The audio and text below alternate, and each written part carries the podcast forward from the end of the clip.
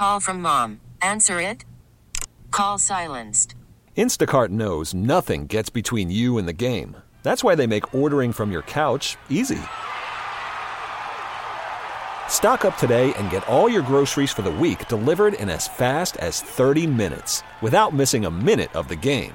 You have 47 new voicemails. Download the app to get free delivery on your first three orders while supplies last. Minimum $10 per order. Additional terms apply. T-Mobile has invested billions to light up America's largest 5G network from big cities to small towns, including right here in yours. And great coverage is just the beginning. Right now, families and small businesses can save up to 20% versus AT&T and Verizon when they switch. Visit your local T-Mobile store today.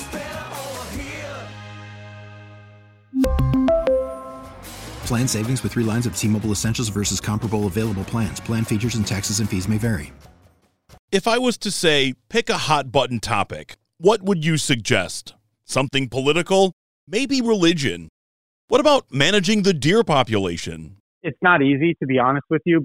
You'll have neighbors who one wants to have a landscaping, their neighbor who just absolutely enjoys seeing deer coming into their backyard. It turns out one of the most divisive issues in Michigan is over what some people simply refer to as Bambi. This is the Daily J. I'm Zach Clark. Deer are a hot topic in Michigan this time of year. For you bow hunters, it is already showtime, and for you rifle hunters, you are up next. But that's really only the half of it. This time of year, people are also talking about something else deer related car crashes. We had over 52,000 car deer crashes over the state of Michigan, which is about 18.5% of our total crashes. So we do have a lot of car deer crashes in Michigan. Nationally, Michigan has a very large deer herd. I think where people in the Metro Detroit area think, oh, it's not too bad of a deal, but they'd be surprised alone that actually Oakland County is the number one county for car deer crashes. And in uh, 2021, we had 1,853 of those. So it's a big deal for us down here in Metro Detroit. I think a lot of people in their neighborhoods are seeing a lot of deer now. And when we come into the final quarter of the year, that's called the rut for deer or it's breeding season and hunting season comes along. So you'll get a lot of deer that are moving around. That is the voice of Lieutenant Mike Shaw with the Michigan State Police. That is a shocking number 55,000 deer related crashes in Michigan in one year. But for Chad Stewart, a deer biologist with the Michigan Department of Natural Resources, he says the mitten is a haven for deer. Do you know where Michigan stacks up with the rest of the country as far as deer population goes? It's difficult because there's a lot of states, including ours, that don't estimate deer population numbers. But what I can tell you is that Michigan is typically anywhere between the second or the fourth state in terms of overall in hunter harvest. Texas always shoots more whitetail deer than anybody else in the country. Texas is a bigger state and has a lot of whitetail deer in it. Typically, Michigan is number two and occasionally flip flopping with maybe Pennsylvania, maybe Georgia in terms of overall deer harvest.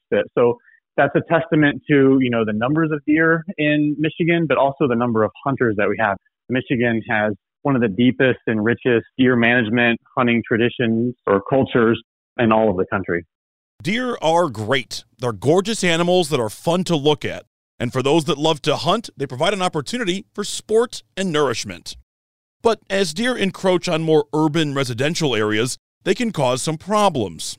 The next voice you'll hear belongs to Bernie Bennett, an Ann Arbor resident and a member of the Washtenaw Citizens for Ecological Balance. That's a group that supports controlling the deer population. I came to Ann Arbor in 1964, and there were no deer. We didn't see deer.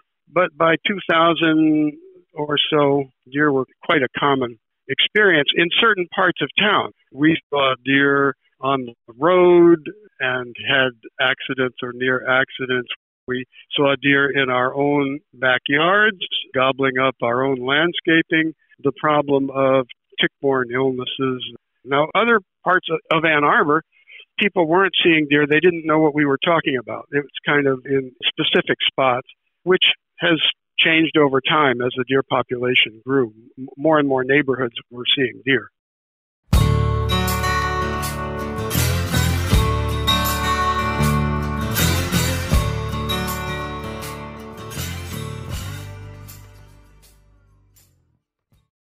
We heard from Ann Arbor resident Bernie a minute ago, but Bernie, he's not alone. Over the course of several years, Ann Arbor's deer population was a problem for the city. So says Derek Delacourt. He's Ann Arbor's Community Services Area Administrator.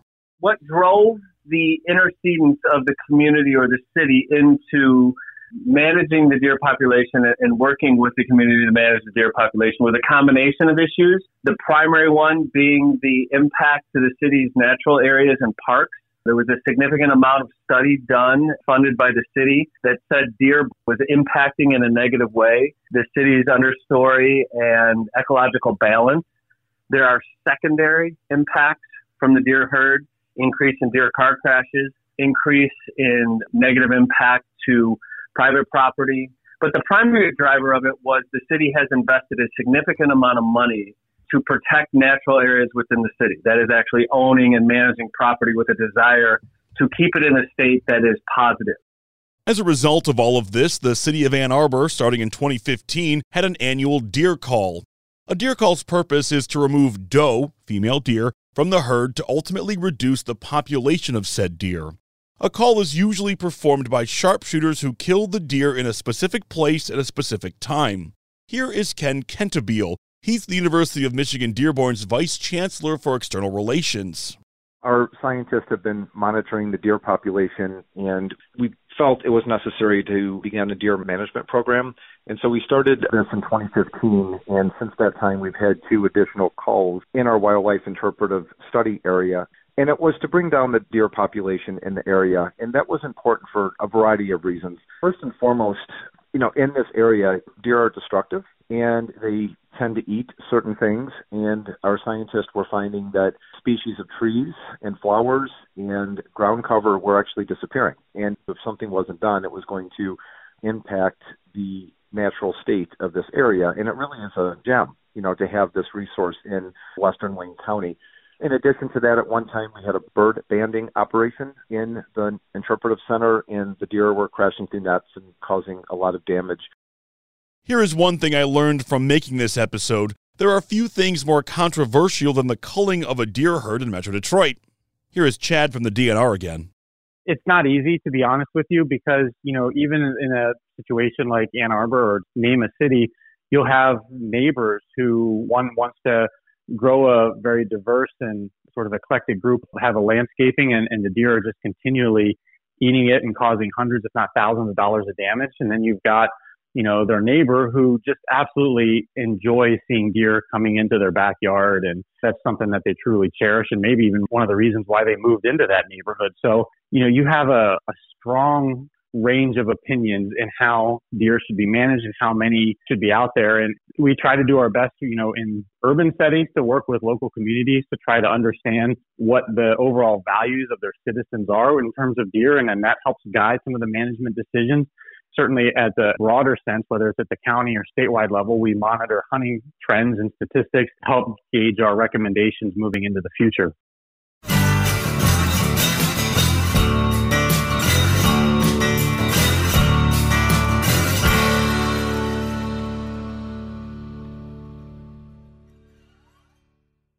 What's the difference between a hunt and a cull? To me, a person ignorant on both deer and hunting, they are almost identical. But Chad from the DNR stopped me on that one. We do differentiate between the two. When we talk about hunting, we talk about individuals who have gone through some sort of hunter safety course and have some sort of requisite experience. You know, you're purchasing a license. Those license dollars are going directly towards conservation. And there are regulatory seasons associated with hunting. That's also very important that you know, helps shape and structure those recommendations. On the culling side of things, the recommendation is that there's too many deer and people want quite a few removed in a short period of time. So it's much more of a specialized approach. Not everybody can go out and I would say cull a deer because in many cases you're doing it in a very sensitive area with a lot of houses, a lot of room for error. So the people that are doing this are highly specialized and highly trained. And there's really no money that's getting contributed overall to conservation efforts or wildlife management.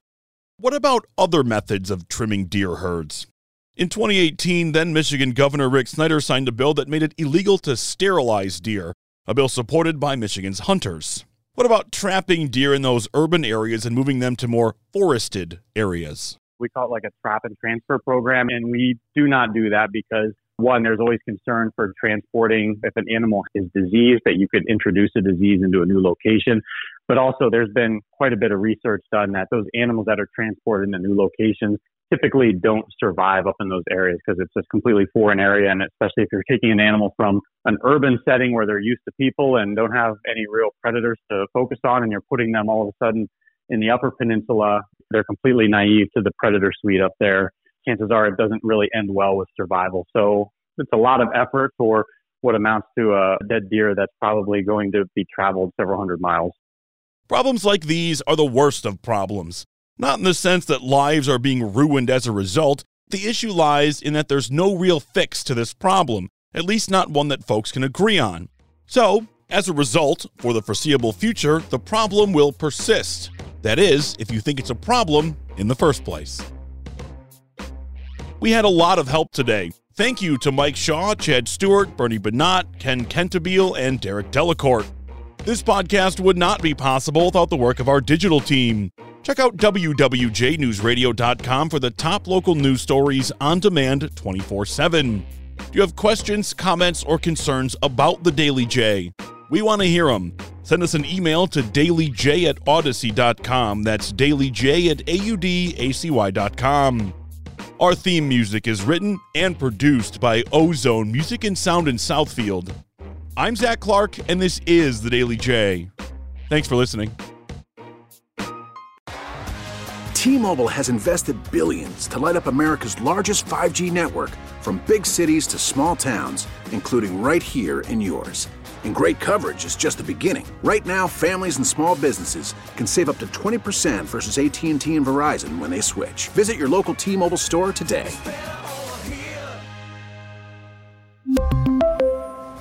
Plan savings with three lines of T Mobile Essentials versus comparable available plans. Plan features and taxes and fees may vary.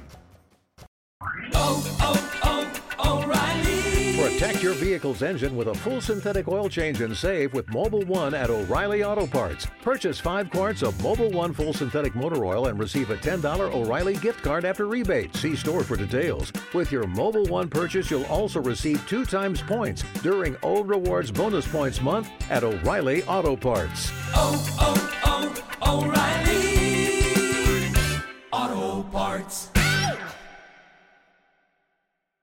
We get it. Attention spans just aren't what they used to be heads in social media and eyes on Netflix. But what do people do with their ears?